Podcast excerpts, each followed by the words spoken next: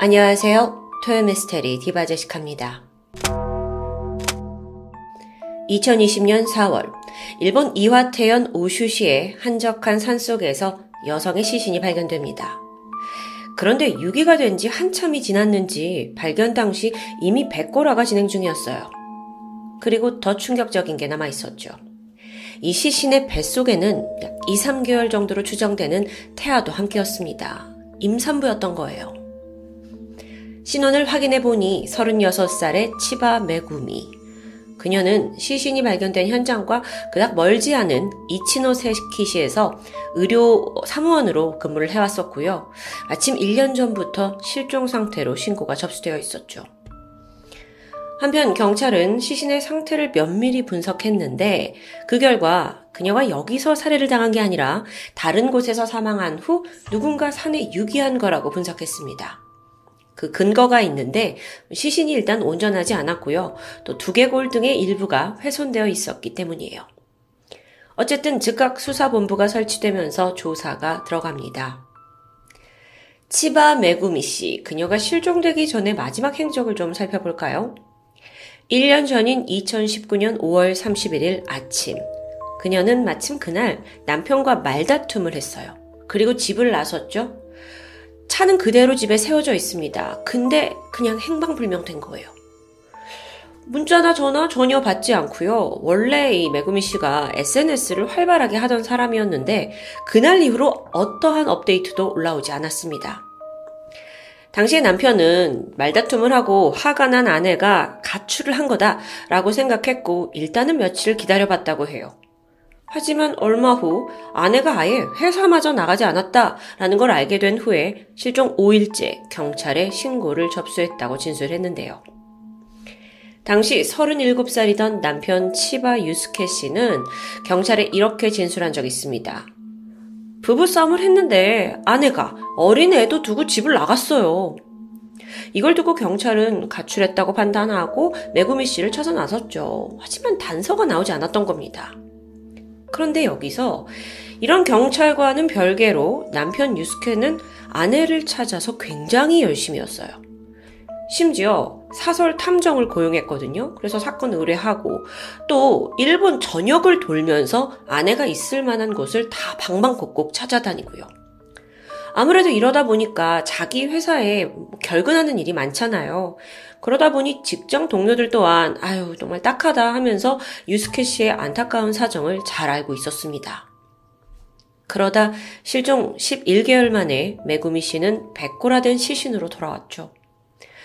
남편은 아내의 유해 앞에서 한없이 눈물을 흘렸어요.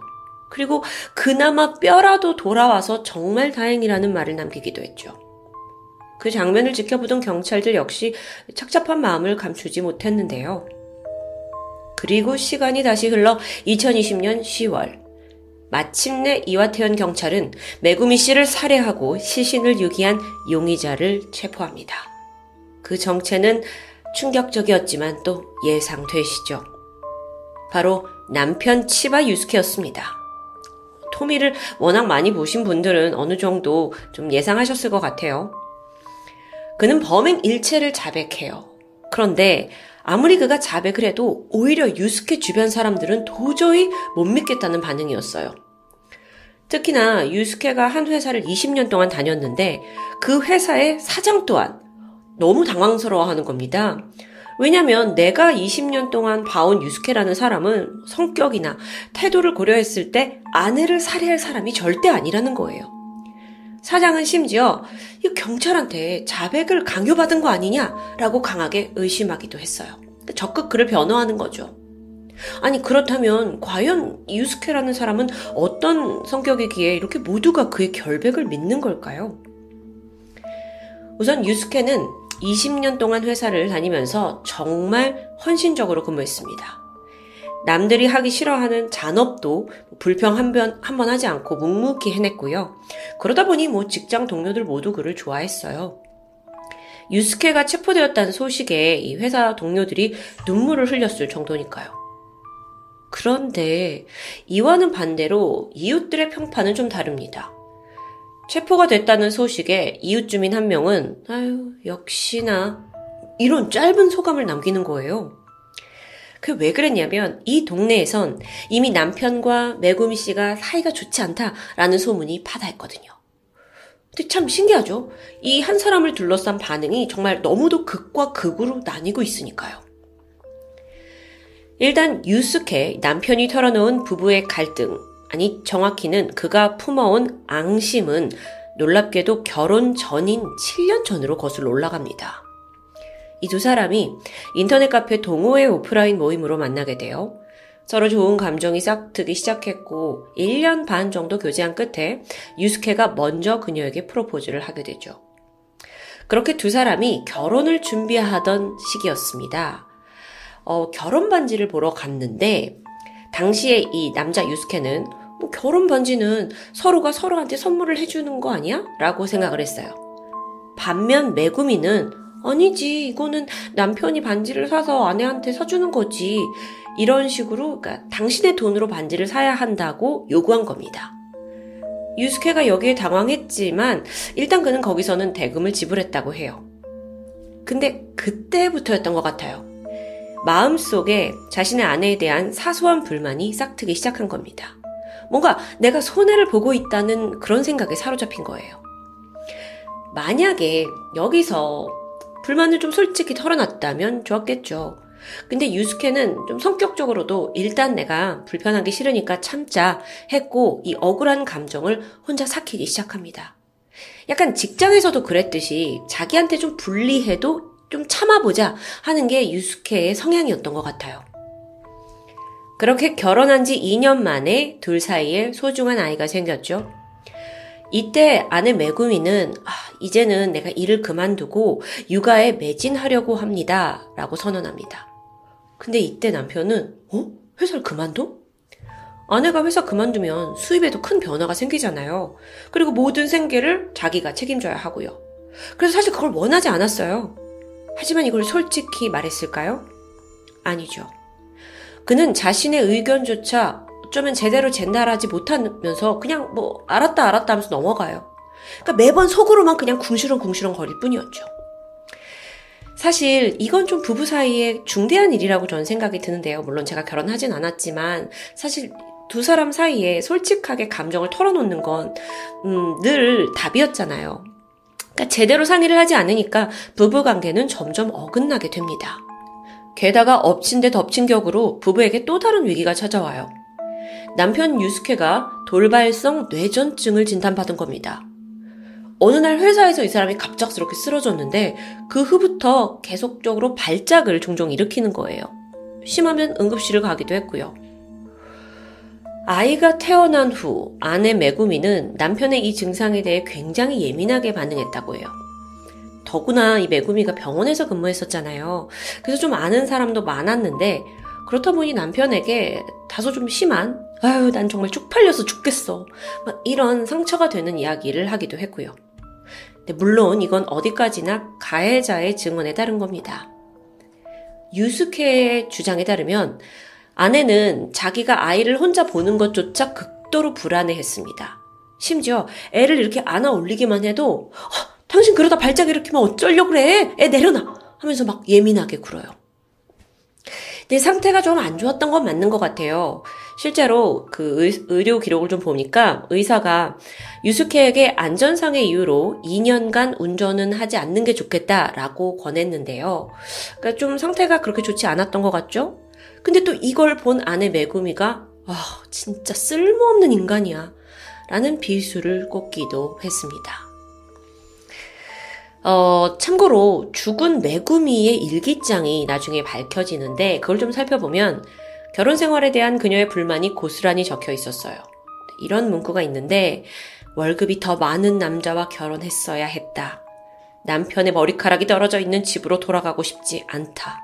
내 결혼은 실패했다. 근데 유스케가 어느 날 우연히 이 일기장을 보게 된 겁니다. 절망에 빠졌죠.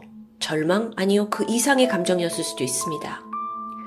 자, 지금까지 여러분들께 들어보시면 뭔가 아내 메구미가 사건의 좀 원인을 제공한 게 아니냐라고 생각이 드실 수도 있어요. 그런데 여기서 지적해야 될 부분이 있죠.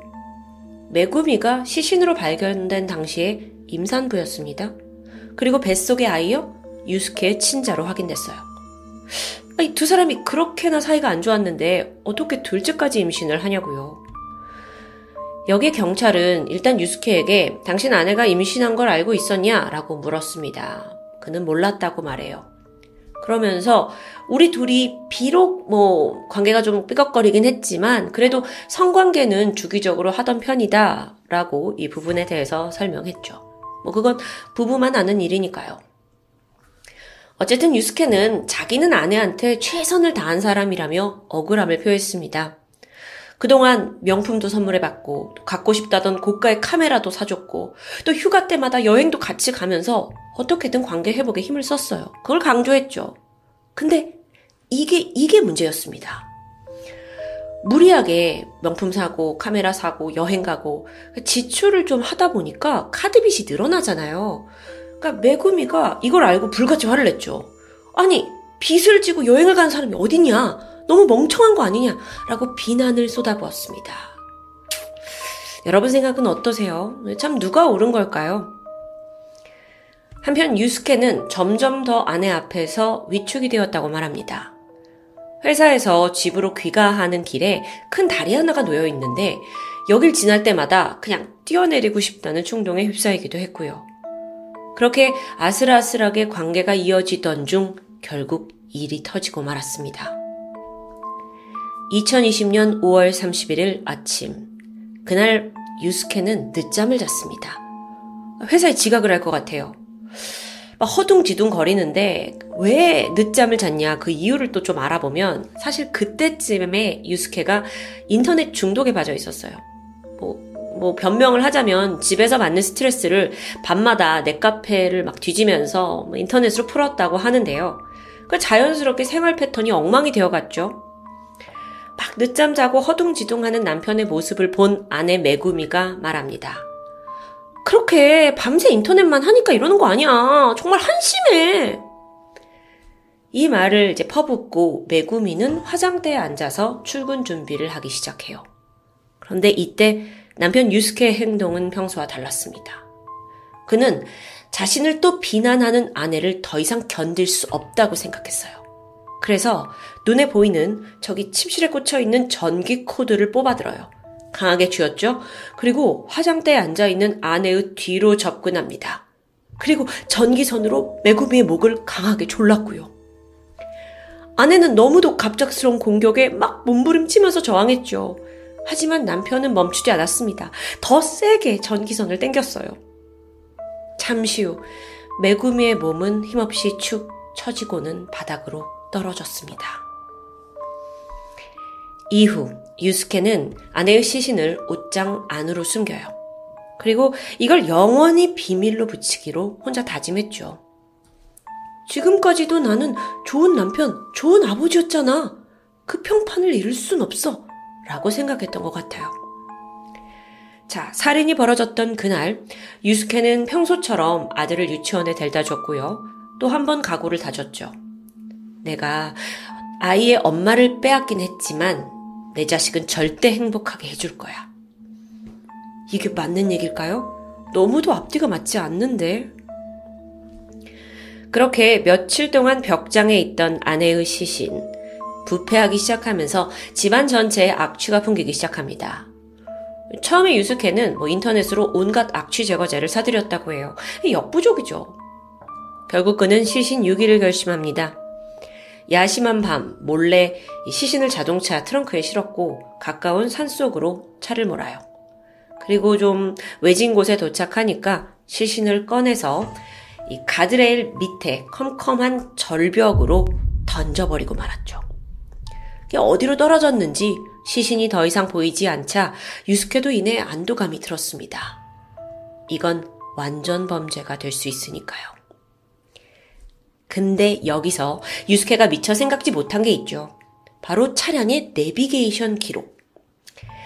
이 사건을 조사하던 경찰은 아내가 실종된 후에 유스케의 기록을 살피다가 늦은 밤에 산 주변을 배회했다라는 걸 알게 됩니다. 그리고 이걸 좀 수상하게 여겼죠. 당신 내비게이션 기록에 이렇게 나온다. 왜 이때 산에 간 거냐? 계속 추궁합니다. 결국 유스케가 여기에 못 이겨 살인에 대해 자백을 했던 겁니다. 그가 체포되기 전까지 1년 4개월간 유스케는 그야말로 최고의 아빠였다고 해요. 또 아내를 애타게 찾고 있는 동정심을 받고 있는 또 남편이었고요. 그는 특히나 아이에게 굉장히 관대한 모습을 보였는데 약간 원하는 건 뭐든지 해줬다고 해요. 그러니까 오죽하면 다른 가족들이 아우 좀 애 버릇 나빠지니까 그렇게 다 들어주지 말라라고 만류할 정도였어요. 근데 유스케는 아랑곳하지 않았죠. 근데 이걸 좀 생각해보면 어쩌면 아내를 살해했다는 죄책감을 그냥 애가 하고 싶은 대로 내가 다 들어줘야지 하는 그런 식으로 표출한 건 아닐까라는 생각이 듭니다. 동시에 끝까지 자기의 이미지만을 챙기려고 하는 가식적인 사람이라는 느낌이 들기도 하고요. 유스케가 체포된 직후 경찰에게 어떤 말을 했는지 아세요? 저 이제 마음이 편안해졌습니다. 그럼 살인을 저지르고 아내가 사라지면 마음이 편안할 줄 알았나요? 지난 2021년 5월 재판이 열렸습니다. 검찰 측은 유스케가 아내를 뒤에서 습격한 건 아주 냉정하고 또 사리가 담긴 행동이라는 걸 지적했어요. 그래서 그에게 징역 18년을 구형했지만 변호인 측에서는 이전까지 아내가 유스케에게 해온 비난, 또 정신적인 폭력, 이게 사건의 원인이다라는 걸 좀 지적하면서 징역 한 5년에서 7년 정도가 적당하다고 주장합니다. 또 추가적으로 체포가 된 후에 유스케가 메구미의 부모님, 그러니까 장인 장모에게 사과의 편지를 쓰면서 진지하게 반성하는 모습을 보인 것도 강조했고요. 그해 6월, 재판부는 치바 유스케에게 징역 14년형을 선고합니다. 변호사가 주장했던 아내로부터 정신적 학대를 받았다라는 건 받아들여지지 않은 거예요. 그렇게 유스케는 죽은 아내를 소위 나쁜 여자로 아무리 포장하려 했지만 결국 법은 그의 편이 아니었습니다. 특히나 이 사건을 훑어보면서 좀 안타까웠던 점은 주변의 그 누구도 전조 증상을 알아차리지 못했다는 건데요. 유스케는 정말 좋은 사람인 것 같았어요. 주변 사람들이 한결같이 말하기를 화를 내는 모습을 한 번도 본 적이 없다고 해요. 그만큼 좋은 사람이라는 프레임에 자기를 가둬놓고 산 거죠. 하지만 결과는 마음속엔 사실 여러 가지 불만과 막 앙심, 분노가 막 쌓이고 있었던 거잖아요. 그리고 그게 참고 참다 결국 살인이라는 범죄로 표출된 거고요.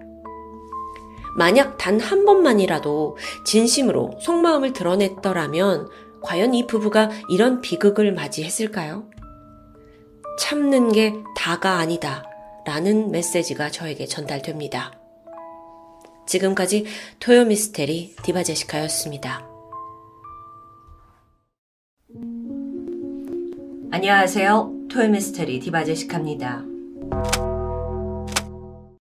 해안가에 위치한 일본의 항구 도시 요코하마. 1994년 11월 3일 요코하마 공업지대에 있는 케이히누나의 검정색 비닐봉투가 하나 떠오릅니다.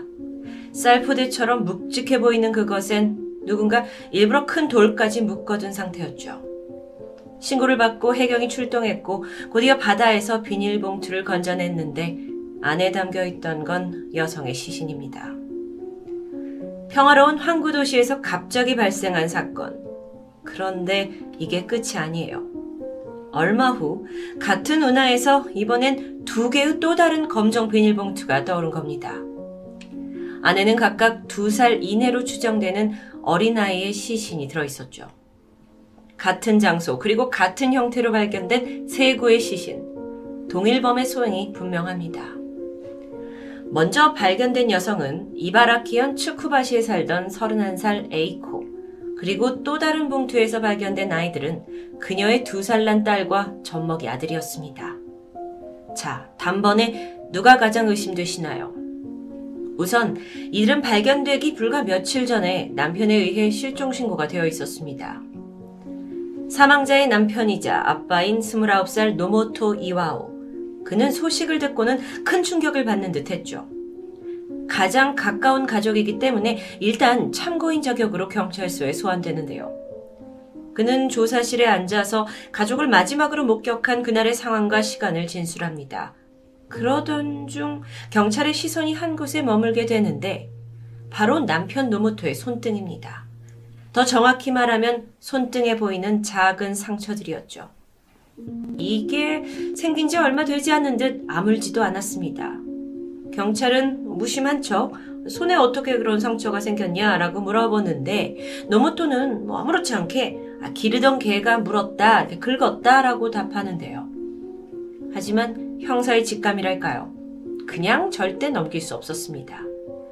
하지만 그렇다고 해서 당장 이 남편이 일가족 살인을 저질렀다는 증거는 더욱이 없죠. 한편 일본 언론사들은 이 사건을 대서특필했습니다. 엄마와 두 아들이 시신으로 바다에서 한꺼번에 떠올랐다는 것 자체가 워낙 충격적인 일이기 때문이죠. 그런데 그 과정에서 숨겨져 있던 이 에이코의 사생활에 대한 정보가 유출됩니다. 그녀가 생전에 유흥업소에서 일을 했고 사치품을 사들이기 좋아했다라는 소문이었죠. 게다가 가정 형편도 썩 좋지 않았다라는 점에서 에이코는 방탕한 엄마라는 비난을 피할 수 없었습니다. 그런데 얼마 후 피해자 유품을 정리하던 중 에이코의 일기장이 발견됩니다. 안에는 남편 노모토와 깊은 갈등을 겪었던 내용이 고스란히 적혀 있습니다. 그리고 마침내 그걸 통해 이 부부 갈등의 원인이 남편의 불륜이라는 걸 밝혀내죠.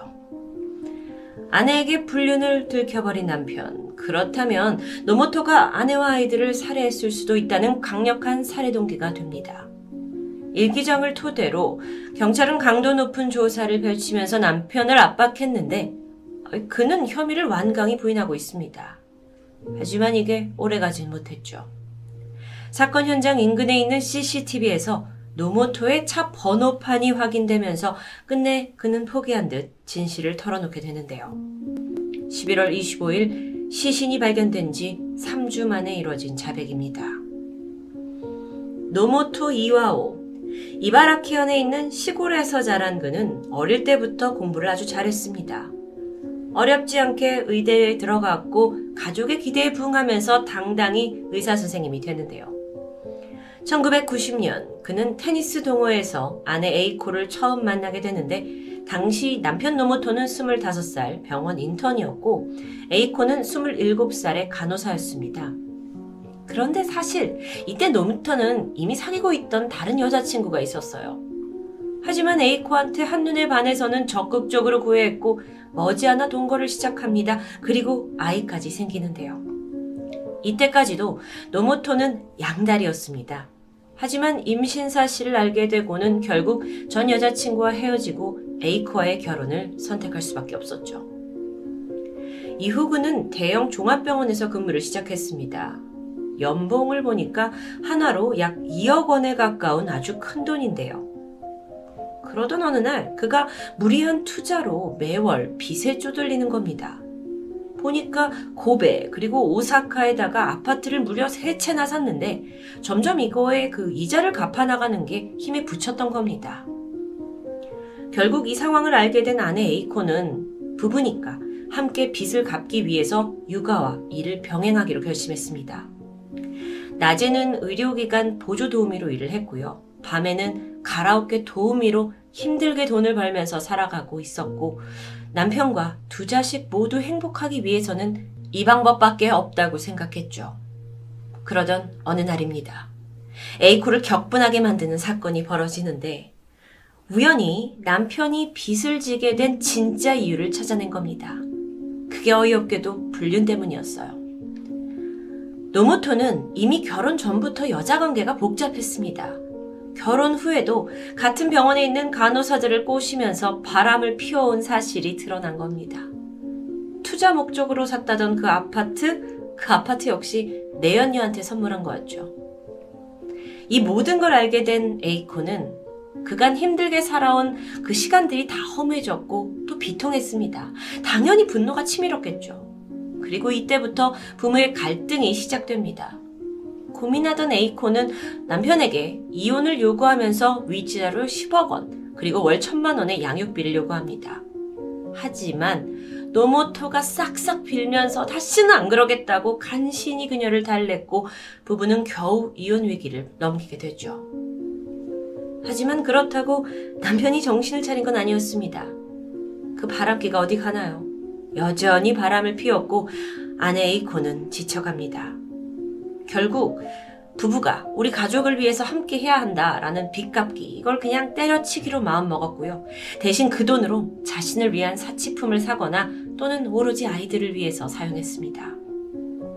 남편 노모토의 자백에 따르면 에이코와 두 아이는 모두 같은 날인 10월 29일에 살해됩니다. 사건 당일 새벽 5시 부부는 또다시 남편의 여자 문제로 크게 다투기 시작했는데 언성이 점점 높아졌고 급기야 아내 에이코가 부엌에서 칼과 로프를 꺼내서 목에 걸더니 내가 너 때문에 못 살겠다면서 자살하겠다는 아주 극단적인 상황에 처해지게 되죠. 그리고 잠시 후 분노에 가득 찬 그녀가 남편에게 건넨 마지막 말, 네가 저지른 불륜 내가 다 병원장한테 폭로할 거야. 그런데 순간 노모토는 자신의 방탕한 삶을 지탱하게 만들어준 이 귀중한 직업을 잃을 수도 있다는 불안감에 스쳤습니다. 그러면 절대 안 되겠죠. 그러면서 자동적으로 그의 손이 아내 손에 감겨있던 로프로 다가갔고 본능적으로 힘껏 당겨버립니다. 놀란 아내가 발버둥 쳤지만 남편이 손으로 입과 코를 틀어막아버렸습니다. 잠시 후 에이코 몸은 힘없이 늘어졌고 주변은 고요해지는데요. 새벽 5시 반, 곧 아이들이 깰 수도 있습니다. 노모토의 자백에 따르면 이 아이들, 살인자 아빠를 둔 아이들은 더 이상 행복할 수 없다라고 판단했습니다. 그리고 조용히 아이들 방으로 갔고 결코 해서는 안 된 일을 저지르고 맙니다. 두 아이는 모두 아빠의 손에 차례로 숨을 거뒀습니다. 노모토는 멍해졌습니다. 하지만 이내 평소처럼 병원으로 출근을 하죠. 집에 세 구의 시신을 그냥 둔 채 말입니다. 그날 근무하는 내내 이 시신들을 어떻게 처리해야 할지 고민했습니다. 그러다 돌을 매달아서 아내와 자식들을 수장시키기로 결심했죠. 집에 돌아온 노모토는 대형 비닐에 각각 시신을 나눠서 담은 뒤 트렁크에 그것을 싣고 집을 나서게 됩니다. 시신 유기를 하러 곧장 바다로 간 건 아니었어요. 그는 이 우울한 기분을 잠시 털어야겠다고 생각을 했는지 가던 중에 스트릿바와 매춘업소에 들립니다. 그리고 한동안 신나게 유흥을 즐겨요. 지금 트렁크에 시신 있는 거 기억하시죠? 이건 완전 정신병자인데요. 그렇게 기분 전환을 하고는 다시 차로 여기저기 돌아다니다가 결국 K 누나의 차를 세우고는 봉투 3개를 바다에 던지고 집에 후련히 돌아옵니다. 이후의 행적도 기가 막힙니다. 다음날 노모토는 내연녀와 함께 여행사에 들려서 홋카이도에 놀러갈 계획을 세웠습니다. 그리고 동시에 가족들의 실종 신고를 접수했죠. 돌에 묶인 채 깊은 바다에 빠진 3명의 시신은 앞으로도 절대 발견되지 않을 거라고 굳게 믿었습니다. 자신한테 이제 새롭게 펼쳐질 인생에 부풀어 있었을까요? 그러다 얼마 후 시신이 떠올랐고 이어서 아내의 일기장 그리고 번호가 찍힌 CCTV 영상까지 나오면서 노모토의 완전 범죄는 보기 좋게 실패하고 맙니다. 지금까지 드러난 이 정황과 자백에 따르면 사건은 명백한 타살입니다. 하지만 재판에 들어가면서 노모토가 뭐라고 하냐, 순간의 분노에 의한 우발적인 범행을 좀 더 주장합니다. 아니 근데요, 이 사건을 좀 더 살펴보면 여전히 풀리지 않는 미스테리가 몇 가지 있습니다. 먼저 사망한 아이들 중 1살배기 둘째 아들의 시신을 부검을 해봤더니 아이의 위장에서 아직 녹지 않은 초콜릿이 발견된 겁니다. 여러분, 원래 초콜릿은 고체 형태지만 온도가 높아지면 바로 녹아버리는 음식이죠. 보통 위장에 들어가면 1시간만 지나면 전부 소화됩니다. 하지만 위장에서 소화가 되지 않은 아직 딱딱한 형태의 초콜릿이 남아있다 라는 말은 곧 아이가 살해되기 1시간도 남지 않은 시점에서 이 초콜릿을 먹었다는 뜻이 될 텐데요. 생각해 볼게요. 노모토는 분명 새벽 5시 반에 아내를 살해했고 이후에 자고 있던 아이들을 살해했다고 말합니다. 그렇다면 아이들이 적어도 새벽 4시 반 이후에 그 늦은 시간에 초콜릿을 먹었다는 건데 어딘가 앞뒤가 맞지 않습니다. 결정적으로 살해 바로 전날 에이코의 집을 방문한 지인의 증언이 있었는데 이게 더 미궁에 빠지게 만드는데요. 10월 28일 에이코의 집을 방문한 지인은 저녁 7시 반쯤에 이 둘째 아이가 초콜릿을 먹는 걸 목격했습니다. 그리고 30분이 지난 후에 집으로 돌아간 것까지 정확히 그는 시간을 기억하고 있었어요. 더군다나 이때 집을 나서면서 저기 딱 보니까 퇴근하고 들어오는 노모토 남편과도 마주칩니다. 이 증언에 입각해서 노모토가 살인을 저지른 시간이 좀 달라질 것 같은데 아들이 초콜릿을 먹은 건 7시 반, 남편이 8시에 귀가했으니까 살인이 벌어진 건 초콜릿이 위장에서 녹기 전인 8시 반 이전으로 추정되는 겁니다. 그러니까 새벽이 아니라 더 일찍 퇴근하자마자 살인을 저질렀다는 건데 이게 왜 중요하냐면 만약 그렇다면 퇴근을 하고 직후에 그 짧은 시간 동안 3명이나 되는 사람을 살해한 게 과연 우발적일까요?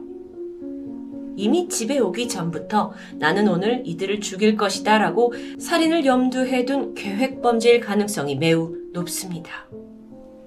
두 번째 의혹은 시신을 담은 그 비닐봉지에 있었는데 세 구의 시신이 각각 다른 비닐에 담겨 있었죠. 당연히 그렇다면 같은 형태의 매듭 3개가 보여질 겁니다. 그런데 그중 하나에서 전혀 다른 형태의 매듭이 발견된 겁니다. 특히나 이 나머지 2개는 뭐 보통 사람들이 묶는 매듭이긴 한데 이 하나는 아주 특이했어요. 일명 타와라 무습이라고 불리는 매듭인데 이게 농촌에서 곡물을 담는 대형 가마니를 묶을 때 자주 쓰는 방식입니다. 기억나시나요? 노모토가 농촌 출신이라는 거. 그래서 경찰은 이 매듭도 뭐 그가 묶었을 거다라고 확신합니다.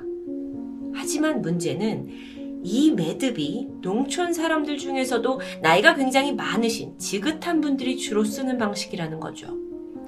실제로 조사를 해보니까 노모토의 고향에 사는 젊은 농부들 중에 이 매듭을 아는 사람은 없었습니다. 그리고 생각해보니까 노모토 일찍부터 공부에 매진하면서 의사의 꿈을 키우느라 농촌 일을 잘 모르던 사람이에요.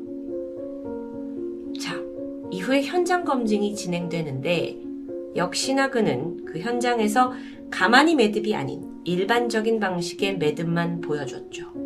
이상합니다. 그리고 새로운 가능성이 제기돼요. 시신 유기를 도운 공범이 있을 수 있다는 거죠. 이 부분은 재판에서도 양측이 첨예한 의견을 보이면서 논쟁이 이어졌습니다. 공범이 있다는 건 그만큼 우발적인 범행도 쉽게 인정되지 않습니다. 그래서 형을 내리는 데 아주 중요한 부분이죠. 하지만 결론적으로 공범의 존재를 밝히기란 쉽지 않았습니다. 추가적인 단서가 없었기 때문이에요. 결국 노모토는 단독범으로 재판에 섰는데요. 어딘가 앞뒤가 맞지 않고 찜찜하죠. 재판이 열렸습니다. 검찰은 사형을 주장했죠. 하지만 법원은 계획범죄가 아니라고 판단을 했고요. 사형이 아닌 무기징역을 선고합니다. 사실 판사한테 지대한 영향을 끼친 게 있긴 했어요. 그게 뭐였냐면 노모토의 친구, 직장 동료, 그리고 환자들이 내놓은 증언인데요. 다들 입을 모아서 노모토가 평소에 아주 친절하고 온화한 성격을 가지고 있었다고 합니다. 그러면서 감형을 해줘야 한다는 탄원서가 무려 3,000통이나 접수되는 아주 아이러니한 상황이었던 거죠. 항소가 진행되면서 사건은 도쿄 고등법원까지 올라가는데 1997년 1월 30일 다행히도 노모토의 무기징역은 확정됩니다. 결국 이 사건은 평소 상냥했던 의사 선생님이 순간의 실수로 아내와 자식을 살해한 것으로 마무리됐습니다. 진실도 과연 그럴까요? 트렁크에다가 세구에 그것도 자기 가족들의 시신을 싣고 태연히 유흥업소를 돌아다닌 노모토라는 걸 잊으면 안 됩니다. 그리고 시신을 유기한 후 내연녀와의 여행을 꿈꿨던 남자. 여러분은 과연 우발적인 살인 후에 이럴 수 있다고 생각하시나요? 참고로 이후에 그의 화려한 여성 폭력도 드러납니다. 아내에게 발각된 불륜, 이거 말고도 10명이 넘는 간호사들과 만남을 계속해왔어요. 그 중에는 결혼한 유부녀도 포함되어 있었죠. 문란한 사생활을 했다고 계획범죄자인지 아닌지를 판단할 수 없지만 과연 그는 충분히 죗값을 받은 걸까요? 살아 숨쉬는 공기도 아깝다 라는 말이 이 사건에서 떠오릅니다. 토요미스테리 디바제시카입니다.